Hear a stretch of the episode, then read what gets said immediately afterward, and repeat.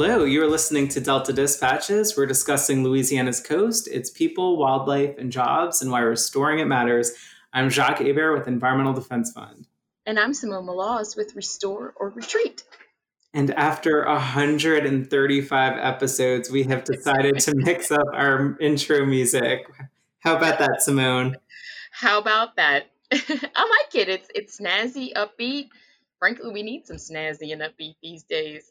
Exactly. You know, we love our Lost Bayou Ramblers, and I will have to say, like, Beasts of the Southern Wild will forever be one of the most formative films I've ever seen. I, th- I think it's in large part what brought me back to Louisiana, but you know, we just decided to mix it up and and kind of have some some new music for the show. So who knows? Well, we may go back to Lost Bayou at some point, but love the selection um, that we have and it's good to connect with you. It's can't, it's hard to believe we're almost in mid August. Uh, you know, the summer is flying by, but it's going to be hot for a while, I imagine. I think so too. And, and Jacques, I'm actually coming to you today from my actual office, which I don't think I've ever, ever done a Delta Dispatches episode from my office here in Thibodaux, Louisiana. So I got to work on my my backdrop. So I, I, love to, you know, to know that you're back in the office, you're holding down the fort. Um, and, you know, we've got so many great episodes coming up. Um, reminder that you can subscribe to our show, subscribe to the podcast, rate us, like us, share us with your friends. Um, because you know today is the first of what will be many exciting episodes to come. Um, I'm excited to have our next guest on. I can't believe it's been about a year since we had him on the on the on the show for the first time uh, a lot has happened in that year, and a lot is continuing to happen. So, um, great to have Steve Caparotta, meteorologist with WAFB, back on Delta Dispatches. There was some news that came out, uh, I think, last week about the Atlantic hurricane season and an updated forecast.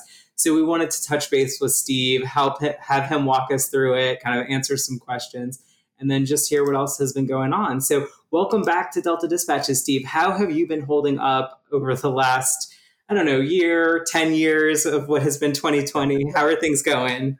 That's a good way of putting it. A year, 10 years. I, I don't know how long it's been, but, uh, you know, we're, we're getting by. I've got two young daughters. Uh, one's back in daycare. The other, we, we do have home and uh, schooling here at home. So uh, that's a challenge. I work from home in the morning, then go into the office. My wife, fortunately, can work from home all day. So, uh, we're getting through that just like so many other people, but otherwise doing pretty well. Getting to know your home really well, huh, Steve? uh, maybe a little too well. Yeah, well, we can certainly relate to that, um, and are thinking about all the parents right now. I mean, I know there's a lot going on with you know schools going back or all those sorts of things. So um, I know Simone can certainly empathize, and, and, we're thinking about all the parents right now. So um, wanted to talk through this updated Atlantic hurricane forecast in a second, but um, what else has been going on this year from a weather standpoint? Have there been any big events that you've tracked over the last several months?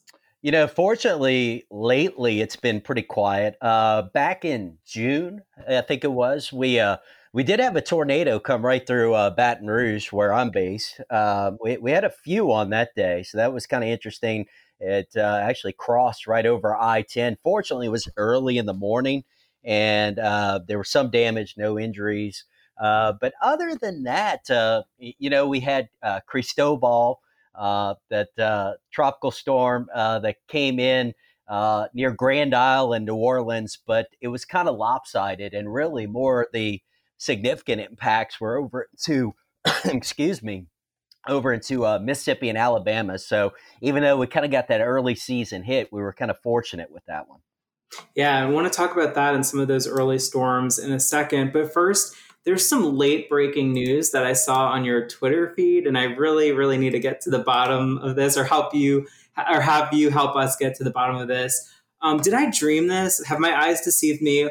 Did you really tweet about a cold front that is coming oh, up in August. Please tell me this drinking. is going to happen, Steve. You've been drinking. And you see, now, now you're going to get the hype machine going, and now I'm going to regret tweeting that. I'm trying to give people something to have a little hope for. Uh, but yeah, we have seen these indications that as we get into uh, the next week, that there may be a bit of a cool front sneaking down towards the Gulf Coast. Now, that's always dicey in August. The models often kind of tease us, they'll show it, and then it never really makes it down this far, but it's something we're going to watch for. Uh, it's been showing up for a couple of days, so th- there's at least a little bit of hope that we could get uh, a little bit of an unusual dose of some cooler and drier weather for the mid part of August. Jacques already got his cardigan on. I can see it. yeah. I think we all could use a little sweater weather right now, but we won't hold you to anything, Steve. We'll just, you know, like you said, put out hope for the best. And if we can wear our cardigans in a few in a week or two, you know, that'll won't be the worst thing in the world. So go uh, big or go home. exactly, exactly. Um, people are going to start cooking the gumbo and, and all that. So um, all right. Well, shifting gears a little bit to let, I mean, we're in the midst of, you know, I guess the height of hurricane season. And you mentioned we've already had somewhat of an active season. There, of course, was Cristobal. Um, you know, Hannah hit Texas. There was Isaias, which was kind of tracking along Florida on the East Coast last week. So, you know, tell us a little bit about the hurricane season to date. Uh, has it already broken some records compared to prior seasons? Yeah, it absolutely has. Uh, I've lost track of exactly how many, but we keep saying, you know, when Hannah developed, it was the earliest H name storm on record. And then Isaias, I think, broke the record for I. So we've had nine named storms to date and two hurricanes. Uh, so it's absolutely been a fast start. But sometimes uh, just counting the storms doesn't paint the full picture. What's kind of been interesting there's another measure that meteorologists use. It's called, uh, or the acronym for it is ACE, and it stands for Accumulated Cyclone Energy. So instead of just counting the storms, this metric also accounts for how long they're around, how strong they get. And even though the season's been off to a very quick start in terms of name storms, a lot of the storms have been relatively weak and haven't lasted that long. Now, it changed a little bit with Hannah and Isaias, but that measure of ACE actually isn't as high as we've seen in some other seasons. That's good. So while there are more storms forming earlier, you know, they're not having, uh, I guess, at least that intensity, or at least so far, they haven't really, you haven't had a lot of big storms making landfall. Um, what about this trend? I know you mentioned Cristobal earlier. I believe last year we had Barry. Um, it seems like there are more storms as of late forming in the Gulf, resulting in earlier storms. Uh, you know, even before the season starts. Is that a trend that you've you've you've seen? Yeah, we've seen some of that for sure in recent years, and not just in the Gulf, but overall in the Gulf and the Atlantic. Uh, nobody that I have seen has really identified a mechanism behind it as of yet, or whether it's a long term trend or just a quirk. Uh, there has been a lot of discussion. Uh, you know, as it stands right now, hurricane season officially starts on June 1st. And, and that's something that's sort of artificially done by by man and meteorologists. There's it's not like there's a switch that suddenly flips in the atmosphere in the ocean that makes June 1st the start of hurricane season. It was decided a number of years ago because most of our storms come after June 1st, but lately there's been more in May. So there's been a little bit of a push to maybe uh, identify the start of hurricane season a little sooner, but right now I don't think it has a ton of momentum. The good news is typically those early season storms tend to be lower impact. Even if we do get something, they're usually not that bad. Yeah, that's that's good to know, and, and I'm all for you know keeping hurricane season and hopefully whatever storms develop in as short a window as possible, as I'm sure many of our listeners are. So shifting gears a little bit, um, we wanted to have you on the show because we've seen you know some headlines and and news come out about this updated forecast for this year's 2020 Atlantic hurricane season. Forecasters calling it extremely active with the potential of, you know, I think they said like five um, major storms making landfall. So, can you help walk us through it? What um, are the forecasters saying about the rest of the season, and what's behind that updated forecast? Yeah, all the forecast groups that issue these uh, uh, seasonal hurricane forecasts are posting big numbers. So, uh, Dr. Phil Klotzbach is one of the uh, best known for the seasonal hurricane forecast. He actually studied under a guy named Dr. Bill Gray, who really originated the practice back in the 1980s. Dr. Gray passed away four or five years ago. Uh, Dr. Klotzbach has taken the baton and continued it. So he came out about a week ago and updated his forecast and said uh, he's going with 24, 24 named storms, 12 hurricanes, and five major hurricanes. Now, a major hurricane is category three, four, or five. Uh, now, those numbers do include the nine named storms and two hurricanes that have already developed, but that's still a lot of activity going forward. And then NOAA, the National Oceanic and Atmospheric Administration, the parent agency of the National Weather Service, also came out with their updated outlook. And it's similar. They give a range, but their forecast is 19 to 25 named storms, 7 to 11 hurricanes, and 3 to 6 major hurricanes. And just to put it in perspective, if we got uh, around Dr. Klotzbach's forecast of 24 named storms, that would be the second most active season on record in the Atlantic in terms of named storms. And we've got records that go all the way back to about 1850. Wow. So, so Steve, we're almost out of alphabet letters at that point. right. Uh, there's did I hear that there's a plan for is it Greek letters after that? What yeah. there's a yeah.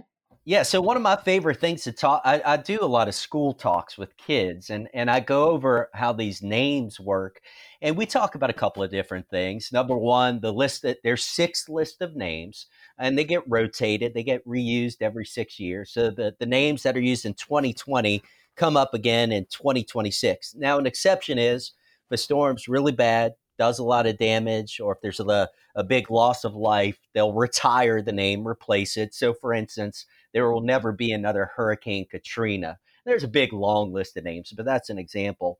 Uh, but the other thing I like to point out to the kids, uh, I always ask them, I say, how many letters are in the alphabet? And usually they'll say 26, they'll get that.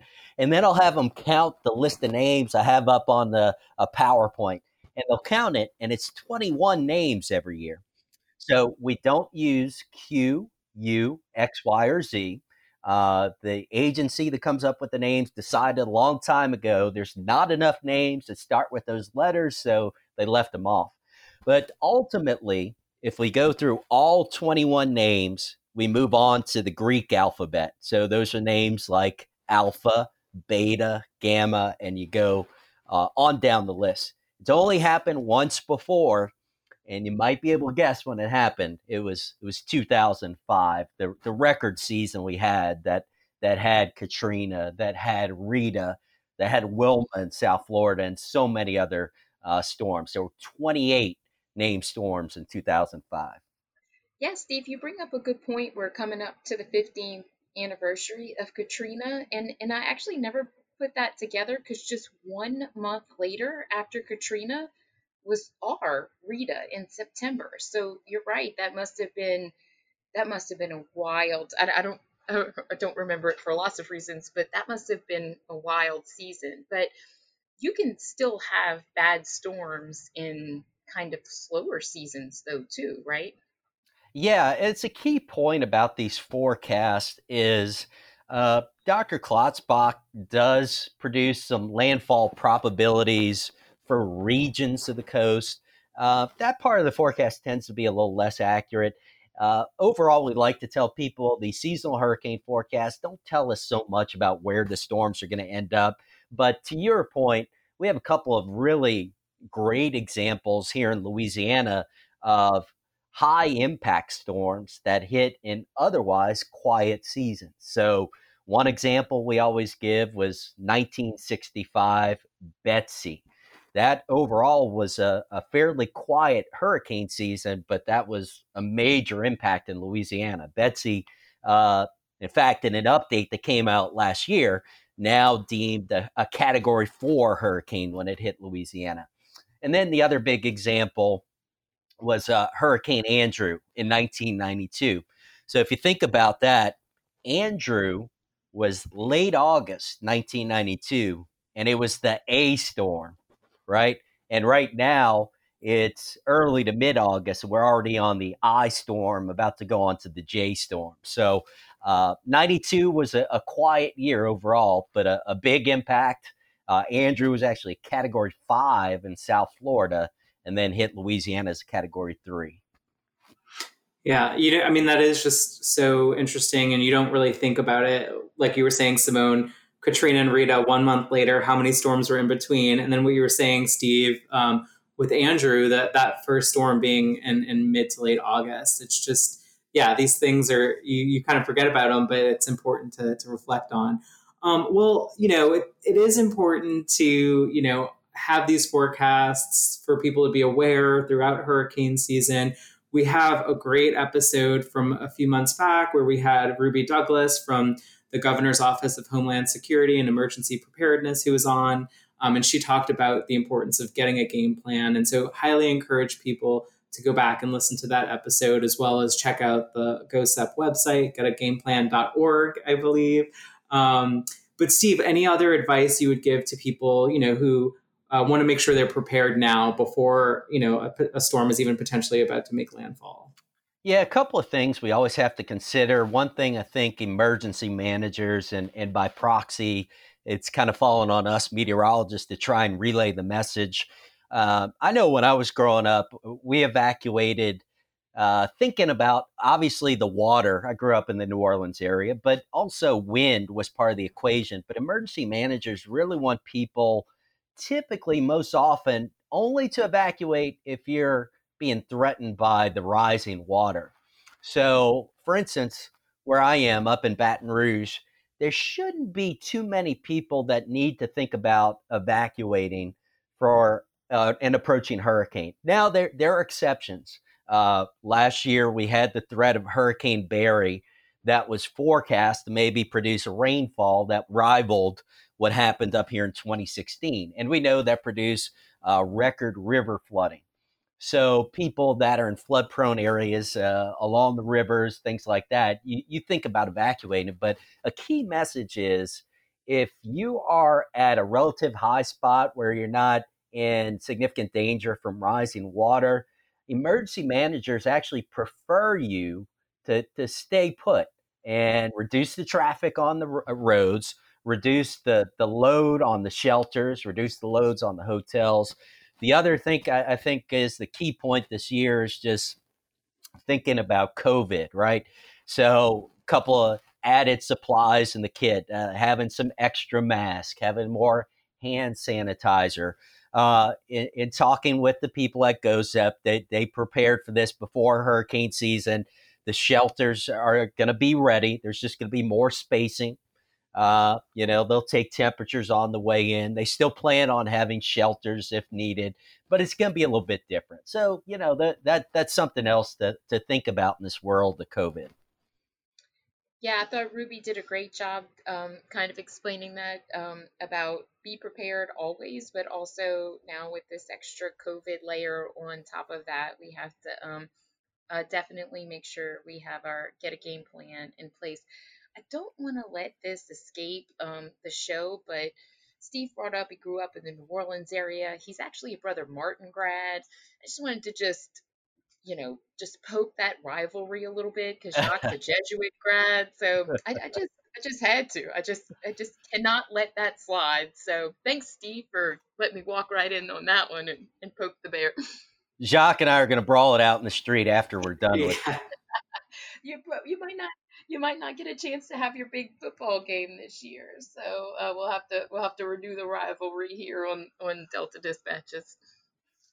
It's so funny as you as you grow older, you remember how big of a deal that was in high school, and then you get a little bit older, and, and you kind of laugh about all that. And obviously, I've I've got a ton of friends from. Uh, who graduated from Jesuit and, and even some relatives. But uh, yeah, no doubt. When, when we were in high school, it, it was hardcore yeah, as long as we don't have any uh, Holy Cross grads on the show, I'll be good. No, I'm just kidding. but um, but no, yeah, it's so funny, and I do have friends, uh, a number of friends that went to Brother Martin. Um, I remember when I was in high school, the big rivalry was uh, wrestling, and Jesuit had like 14, 15 years of state wrestling championships in a row. And then Brother Martin, when I got to high school, that was the year that Brother Martin toppled us. So that was like the big, you know, the big thing. But yeah, they, they got pretty dominant in that for a while, no doubt. Yeah. Yeah, and then you guys went on to, to kind of keep that um, championship for a while. So always fun. Well, um, Steve, I, I, have a few last questions for you. One is just kind of, you know, you're such a great resource on the air as well as off the air. So where can people go to follow you online at WAFB and then on your Twitter account where you share so much great, so many great resources and just interesting pieces of news? Where where can people make sure to stay in touch with you? Sure. So I work for WAFB in Baton Rouge. I've, been here for 17 years, which is kind of amazing when I say it out loud. But uh, on social media, on Twitter, uh, I'm at Steve WAFB. And then on Facebook, uh, Steve Caparotta, WAFB. Uh, people that know me or followed me for a while know I am pretty active on social media. I'm a bit of an addict, uh, so I do post a lot. So uh, now I'll warn you, while the majority of it is weather related, I am I am a huge sports fan. So if we ever do get back to uh, some sort of normalcy here with sports, uh, be ready for some occasional sports content and sports rants uh, on the Saints, LSU, all that sort of stuff. Well, fair enough, and hopefully, you know, we'll get to a point where we, we can get that uh, information and, and, kind of commentary from you soon. There's also other commentary that you've shared recently, or at least uh, you know news. And maybe this is just me, you know, being at home too much and and watching, you know, the revamped Unsolved Mysteries. That I saw this and I was like, oh my gosh, what is going on? I heard there was some sort of a UFO sighting or something in and around Baton Rouge. Uh, what was that all about? Yeah, so uh, late last week, we were, my wife and I were outside with our, our two daughters, which has kind of been one upside to all this COVID mess is we're actually spending more time together outside. We see our neighbors outside, but we're, we're literally just sitting in some chairs and I look up at the sky and I say, "What is that?" It looks kind of like a couple of balloons. And then keep watching. They're not moving. It seems like they're not moving. Uh, we have several neighbors out, and and they spot a third one, and it was just really strange. And then one of our viewers, while I'm still sitting outside, sends me a, a message via Facebook. She actually got a decent video of it. So it was a real mystery. We are trying to figure out what it was. Well, ultimately, we got the answer. It was pretty cool. So it's these uh, high altitude balloons. It's part of what was called or is called Project Loon. And it's one of these projects where uh, they've launched these high altitude balloons to try and deliver uh, internet to uh, areas that uh, may not have much of the way of service. Now, we, we've got decent service around here. I don't know if these are test flights, what they are. Uh, other people were able to show me that there's that website Flight Radar and the app where you can track uh, planes, but it actually showed you the balloons too. Uh, the balloons were up about 10 miles up.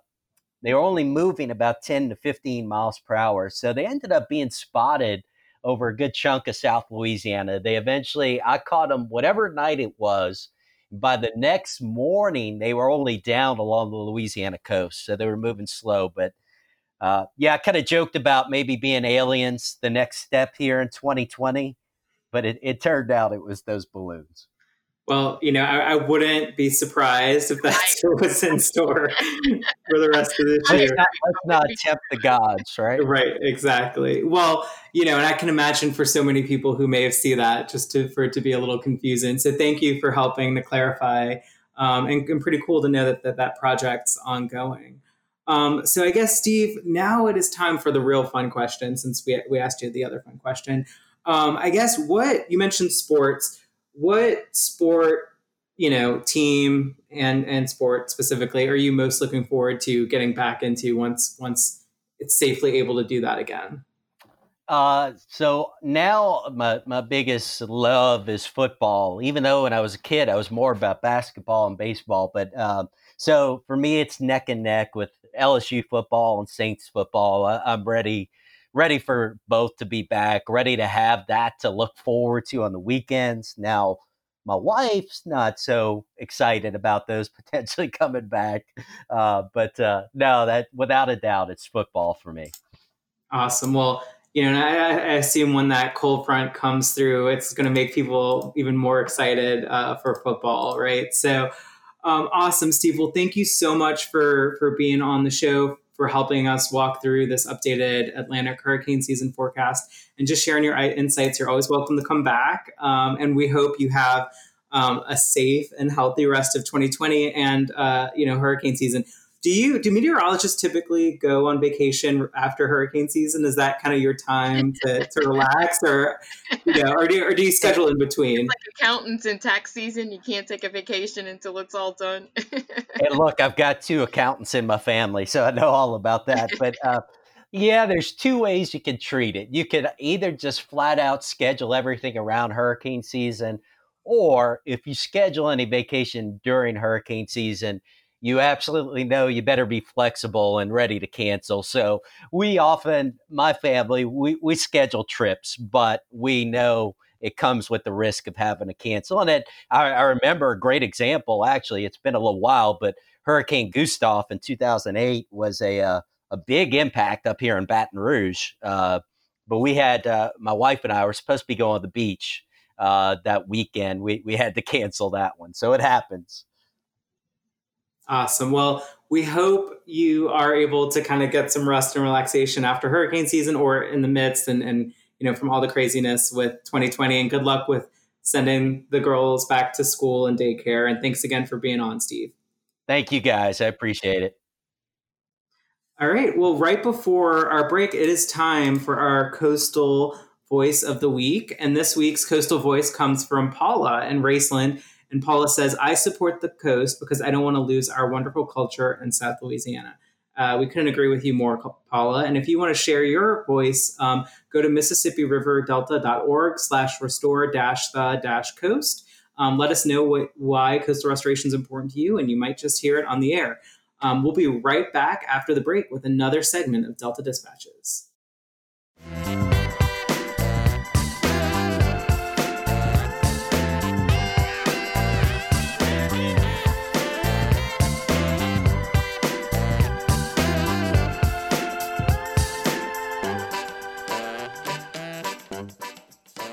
Hello, welcome back. You are listening to Delta Dispatches. We're discussing Louisiana's coast, its people, wildlife, and jobs, and why restoring it matters. I'm Jacques Hebert with Environmental Defense Fund. And I'm Simone Maloz with Restore or Retreat. And if you're listening to our new music, it is from the artist Andrew Peter Kingslow. Uh, the album is Gumbo Funk, and the song is Show Me New Orleans. I like it, Simone. It's a little. I like it too funky. It kind of reminds me of like they all asked for you or something. So yeah, and love uh, featuring local artists. So I loved you know catching back up with Steve. Um, you know, I think meteorologists for me have always been. You joke it's it's the, the career I, I, wish I had, but you know, they're people that um, you know have helped guide us through the weather, and also you know just such great spokespeople for for Louisiana and and our coast and all those things. So really appreciate um, having Steve back on. Yeah, I'd love to have him on as well. I, I at one time thought about doing that myself, and then I was like, wait, there's like actual physics involved. so. Yeah, I, I kind of stopped at the whole science part. So Pretty I'm like, much. what do you mean you can't just yeah? Um, but anyway, like like following them on Twitter and admiring them from afar. So. Um, all right, and this week's coastal stat of the week is from an article in Southerly Magazine by Xander Peters. Um, the stat is that um, Plaquemines Parish is one of the fastest eroding parts of Louisiana's coast. Up to half of its land has disappeared over the past 80 years, and people are leaving in droves. From 2000 to 2010, the small fishing community of Venice near the Mississippi River, about an hour south from Lagarde's home, lost really roughly half of its population. After Hurricane Isaac, only about 40% of the population returned to rebuild. Um, so you can check out that article um, on southerlymag.org. Uh, you know, really uh, you know devastating stat, but also a, a reminder of the urgency um, and, and the, the, need to act um, to protect as much of Louisiana's coast as possible yeah, it certainly kind of zeroes in on the impacts to particular communities. Sometimes we throw out stats like, you know, 2,000 square miles, land of loss, right? But but that really zeroes in on a particular community and, and how heavy that impact has been um, between just the land loss and the impact from storms. So yeah, and uh, you know, I think that's a great way to put it, Simone. That it's it's beyond just you know um, square miles and and kind of these big stats, but you're losing you know communities you're losing industries you're you're losing culture with it and so um, you know just so important that folks are aware of that and, and good to see that this article as well as others are reaching more now national audiences so that they're aware as well um, when we're talking about this i did want to ask you know um, there was some news that happened in the last several weeks um, you know uh, uh some sad news about the passing of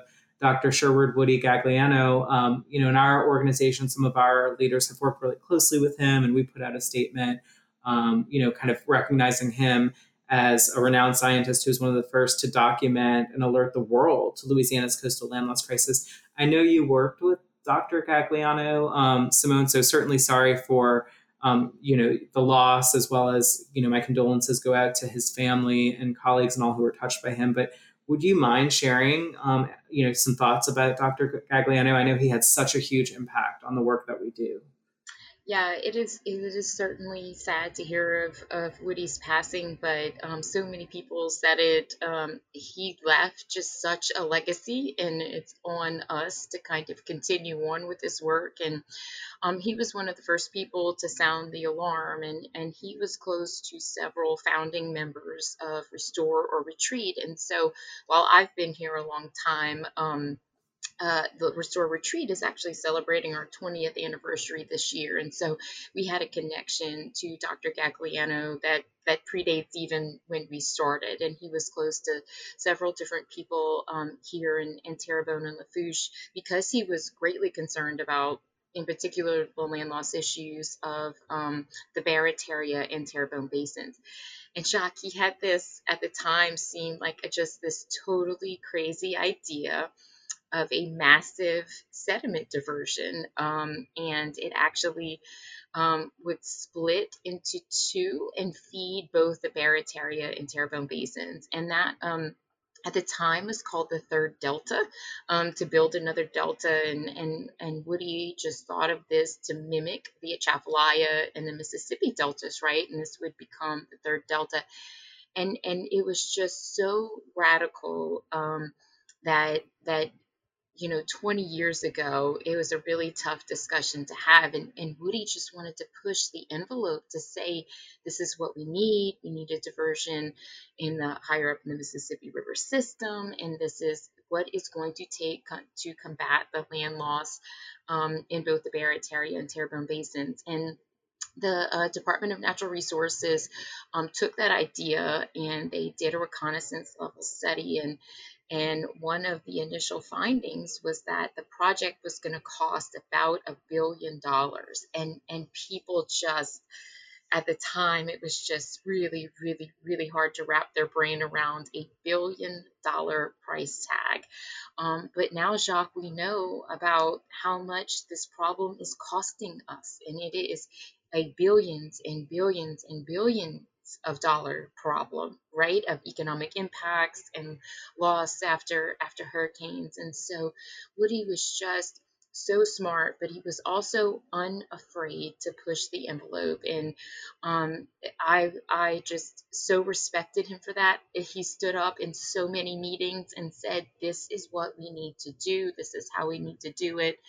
Um, and so I know his his work slightly changed over the years. He started to work with with parishes in particular, but um, that that tenacity, if that's the right word, of of Woody just being unafraid to say that this is this is what Louisiana's coast needs, and yes, it's going to be hard.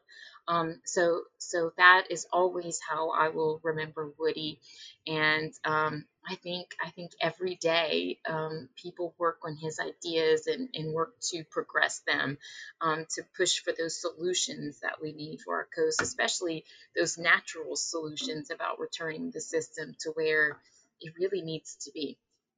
Wow. I mean, what a legacy. And, you know, I know on the show we've talked a lot about the next generation and we've interviewed kind of, um, you know, younger students or those who are kind of new in their careers. And we've asked a lot of people who are currently kind of established in their careers about what advice they'd give to the next generation.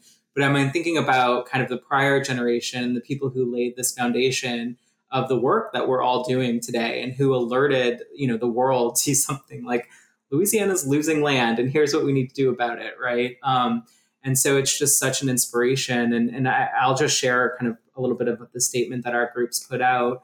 Um, but basically, just saying that Louisiana is a much better place because of the knowledge, passion, and dedication of Dr. Woody Gagliano. His legacy should inspire us all to continue to build on the solid foundation he has left us. We mourn his loss, celebrate his life, and send our deepest condolences and heartfelt prayers to his family, friends, colleagues, and all those he touched in life. Well, well said. what what a legacy. Um, speaking of legacy, um, we wanted to talk about kind of one of the, those projects that just seemed, you know, so important and foundational, even 30 years ago when we were, people were asking, like, how do we confront this land loss crisis? Um, the Mid Breton sediment diversion. So we're still in the scoping period for that project. Another five days to go. The scoping period comment closes on August 16th. Um, so now is a great time to go in, you know, send your questions, provide any comments of what you would like to see addressed in the environmental impact statement to the Corps. Um, and we have a web page that has a lot of resources and information about how you can do that, including what scoping is, um, how you can submit comments and all those details. So just go to MississippiRiverDelta.org slash Breton dash scoping. And you can also tune into our last episode where we had officials from the Corps as well as Environmental Law Institute who gave a really great overview of the scoping process. Yeah, it's not too late, right? You, uh, it's best for people to understand there's multiple points of entry on this discussion, and then this is one of them for you to present questions or um, things that you want them to consider while they're studying this. There'll be other points. We'll, we are not done um, discussing this, and this isn't doesn't just go into a black hole until 2024, right? There's multiple points where where we can have this discussion. But now's the time to ask those questions and, and to talk about the things that you want to talk about related to this project. And I, I do, I, I loved having um, both um, ELI and the Corps on for the discussion because I thought they were very clear and concise about um, what point in the process this is and what questions they could ask. Uh, I think, Jacques, you can still go back and watch those um, virtual meetings that they had as well, and then go to our, our webpage as a, as a resource. And there's also an easy, easy way for you to take action too, though, right? Yeah, exactly. Um, you know, you can go to MississippiRiverDelta.org slash Breton dash scoping um, and get all of that information and um, actually, you know, answer a few simple questions and, and that'll result in um, a scoping comment that you can edit. You did it, and I still need to do mine, Simone. I have five days left, but um, but yeah, it's super simple, and um, it'll go directly to the Corps um, that they will be able to address in, in, in, the environmental impact statement. So reminder to do that. Hey, I also saw on Twitter that some of our past guests recently deserve some congratulations too, right? Yeah, some awards coming out. So um, the films Last Call for the Bayou have been selected as a finalist in the Jackson Wild, um, you know, kind of film festival awards, uh, and it's being recognized in the limited series short form category, um, and then you know as the, the entire series, and then On a Wing and a Prayer specifically is a finalist in the conservation short form category. So huge congrats to Nadia and Dom Gill and everyone at Encompass Films. Um, this is a really big deal in the environmental film world and just film world in general. Yeah, they are beautiful, so they definitely are deserving of, of the recognition. So, um, that's awesome. Uh, congratulations to Encompass and, and them as well. So another some other guests. Is this is this our theme of like us bragging on past guests, right? Uh, some uh, previous guests, um, some of our friends um, at the Times Picayune New Orleans Advocate and ProPublica had received some recognition as well. Yeah, exactly. So um, you know, Sara Sneath, Tristan Baurick um, Joan Meiners, uh, Gordon Russell, and, and, many others contributed to um, an investigative piece uh, called Polluter's Paradise, and it was selected um, by the Society of Environmental Journalists for their Kevin Car- Carmody Award for Outstanding Investigative Journalism for a Large Newsroom. So that's another huge uh, recognition, well deserved recognition to the entire team that worked on that. And just great to see, again, Louisiana's content and reporting um, being recognized nationally for the work that, that these journalists and these filmmakers are doing. So huge congrats to that entire team. Did you um, did you tune into the Washington Post panel with Scape? Were you able to tune into that? I, I did too, so I, I wanted to see if you did and get your take on it.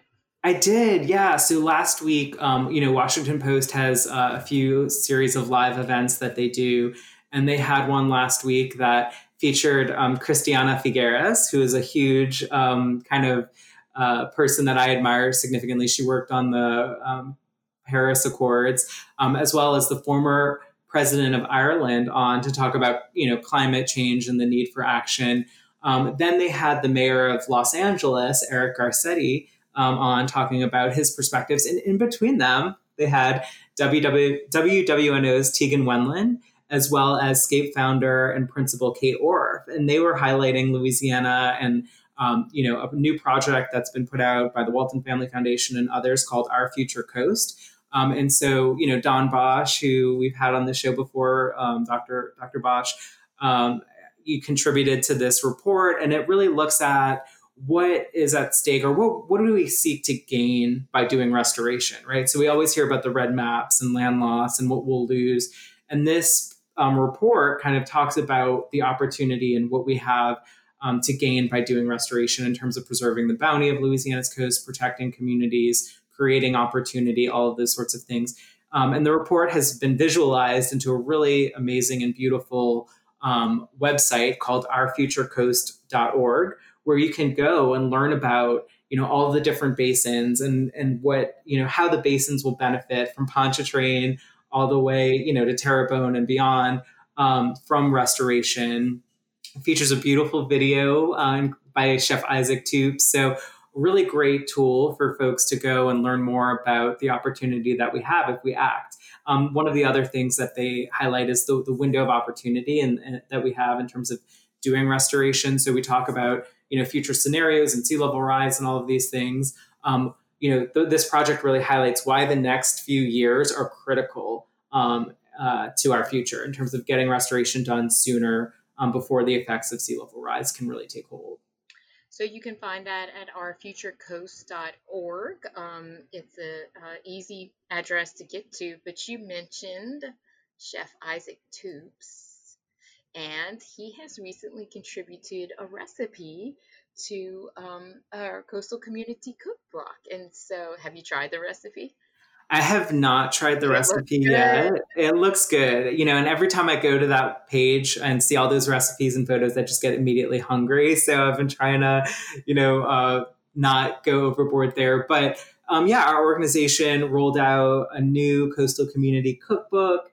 Um, it features recipes from Chef Isaac Toups as well as Arthur Johnson um, with Lower Ninth Ward uh, Community uh, Center for Engagement Development, um, Aaron Brown with Vanishing Paradise, uh, and others. So Ted Falgout um, has an alligator sauce piquant uh, recipe. So um, lots of great recipes, and the aim is to focus on local dishes that highlight the bounty of Louisiana's coast and tell the stories of the people who make them. The dishes can be anything that harness ingredients found in the coastal habitats of Louisiana, such as shrimp, crab, oyster, crawfish, finfish, or even wild boar. Um, so basically, if you can buy it, catch it, or otherwise get your hands on it, uh, we want to know how you cook it. So um, you can go on um, MississippiRiverDelta.org slash recipes. You can see the recipes that have been posted and contribute your own. Um, I don't know about you, Simone, but I won't be sharing my, my grandma's oyster, oyster dressing. recipes that are not proprietary and can be shared. Um. Exactly. we don't want anyone, you know, kind of creating a family rift or like causing like problems by sharing their mama's the, the like ultra secret. Yeah. yeah that you're not uh, talking to because they share yeah oyster dressing recipe. But for those recipes that are, you know, public and, and won't cause um, family strife, please go on and share them or just go in and check out the recipes and try to cook them yourself. Obviously, a lot of this is um, in order to support the you know um, people who are catching seafood, the the people who are, are kind of sourcing Louisiana's um, you know bounty in this time, and and also our restaurants, and kind of raise awareness to the the plight that's happened as a result of the coronavirus and, and just uh, everything that's followed. So we hope to have Samantha Carter on the show uh, soon, as well as maybe one of our chef friends to talk about the cookbook and and uh, you know highlight kind of why they're doing this. So for now, go on to MississippiRiverDelta.org slash recipes and and check them out and submit your own. So um, Isaac's recipe is drunken shrimp, right? So, uh, like like as if you need to be tempted to try that. And we've talked with our friends in the past from Louisiana Direct Seafood, which is um, a program of, of Louisiana Sea Grant, and you can go onto Louisiana Direct Seafood and you can find suppliers in your area direct off the boat. You can find out when the boat's coming in. Um, I know I bought some seafood this weekend, and they were like, "We don't have any crabs just yet, but they're coming." And so you love when things are that fresh. Um, and lots of folks are still cooking at home, and we want to encourage them to to buy Louisiana seafood and, and cook with that. So this is great timing on that part and um, maybe we'll have some of our other friends start a separate blog about the bread to pair. You know if you're at home baking your bread the bread to pair with the seafood that you're yeah exactly. Well i don't know i'm just I think Arthur Johnson's uh, Mama's Louisiana stuffed shrimp looks pretty good. I'm, if I'm going to start with one, I might have to start there. Um, Isaac's recipe may be a little ambitious. I don't know. I haven't looked at it. Maybe maybe not. Isaac's restaurant too. Exactly. well, um, you know, last up in terms of news, uh, we've had a great blog that came out, um, kind of featuring a, a really crucial project in your neck of the woods, the Houma Navigational Canal Lock Complex, and the, the blog's by Victoria Sagrera with Restore Retreat. So tell us a little bit about the blog and the project, um, and, and just, you know, it's people can check it out at our website, MississippiRiverDelta.org, and I know y'all will post it on Restore Retreat, but tell us a little bit about what the blog covers. Yeah, so the Houma Navigational Canal Lock Complex is, has been years in the making. Um, it is um, often seen as a critical component of the Morganza to the Gulf Hurricane Protection System, but actually, it is a critical restoration component. It was included in previous Louisiana coastal area studies, which even predates the um, Coastal Master Plan it's really important for stabilizing, um, frankly, the hydrology of our area, keeping the salt water out and the fresh water where it needs to be. Um, right now, there's um, there's a barge um, that's some emergency protection, but they want to be able um, to convert it to a lock so that traffic can flow and you can keep it closed um, more times then you're able to do that now. And so um, it's been a project that's been years in the making. It's it's um, close to 400 million dollars um, in in construction cost, and uh, it's a partnership between the CPRA and the local levee district here uh, the Terrebonne Levee and Conservation District. Victoria does a really great um, deep dive into what the complex is going to look like and what the benefits are. Certainly, um, not just environmental, but economic as well. So, again, it's the linchpin of a protection system here, but it's really the cornerstone of, of restoration as well. And that's one of several projects that are working in our area. Um, there's at least, I think, four other projects, um, major projects that are uh, either in active construction um, or will be going to construction um, by the year 2021. Can you believe that? But there's several really great projects going on in this area. Um, that project is is likely to be funded using some post BP dollars, and so uh, yet another reason why we follow that project to make sure that those dollars are going to uh, master plan projects that that really make a difference in in our Well, yeah, I think Victoria did a really great job talking about why that project's needed, how it will benefit the landscape, and then also how the needs of restoration will be balanced with storm surge protection and navigation and all of those things. So definitely check out the blog. And you may not know this, but one of the uh, wildlife species that will be benefited by the project is the purple gallinule. So, oh, I knew that. Sure. Oh, you knew that? Okay. Yeah. All right. Just sneaking a bird reference in at the end. Well, Simone, another awesome show. Huge thanks again to Steve Caparotta from WAFB for joining us. Um, great to chat with you and catch up. And we have a lot more awesome yeah, shows coming. Exciting yes. shows coming up. It, it feels like the start of a school year, Jacques, that we're all like ready to go, right? Yeah, we operate on the academic year. So we've been on summer break, but now we're back and we're ready to roll. So um, reminder go ahead, subscribe to our podcast, rate us, like us, subscribe, share us with your friends because it's 135 episodes. I guess this is 130, 136. We're not stopping anytime soon. So we'll be back on our next episode. We'll see you later, alligators, on Delta Dispatches.